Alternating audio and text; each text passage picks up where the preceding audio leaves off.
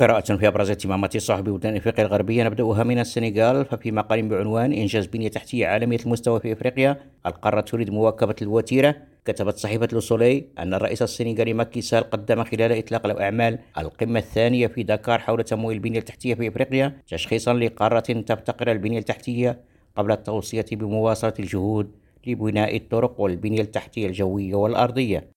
وفي كوت ديفوار أفادت الإكسبرسيون بأن مجلس الأمن الوطني اجتمع أمس الخميس في قصر رئاسة الجمهورية وأن جدول أعمال الاجتماع ركز على الوضع الأمني العام. وأشارت الصحيفة إلى أن مجلس الأمن الوطني عقب عرض لوزير الدولة وزير الدفاع سجل بارتياح بأن الوضع الأمني هادئ في جميع أنحاء التراب الوطني مضيفة أن وزير الدفاع أطلع المجلس على التدفق الأخير للاجئين من بوركينا فاسو في عدة مناطق في شمال وشمال شرق كوت ديفوار.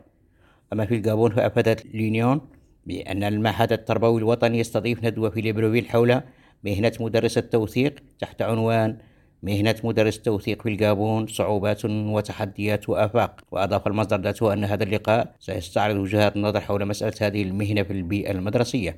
أما في نيجيريا فقد كتبت صحيفة الجارديان أن النيجيريين عاشوا أسبوعا من القلق والإحباط بشأن سياسة استبدال أوراق النيرة النقدية مشيرة إلى أن البنك المركزي النيجيري وضع عمليات الخزينة في البنوك تحت رقابة صارمة بسبب المخاوف من التلاعب بأوراق النيرة الجديدة. عزيز القاضي أبي جوري راديو.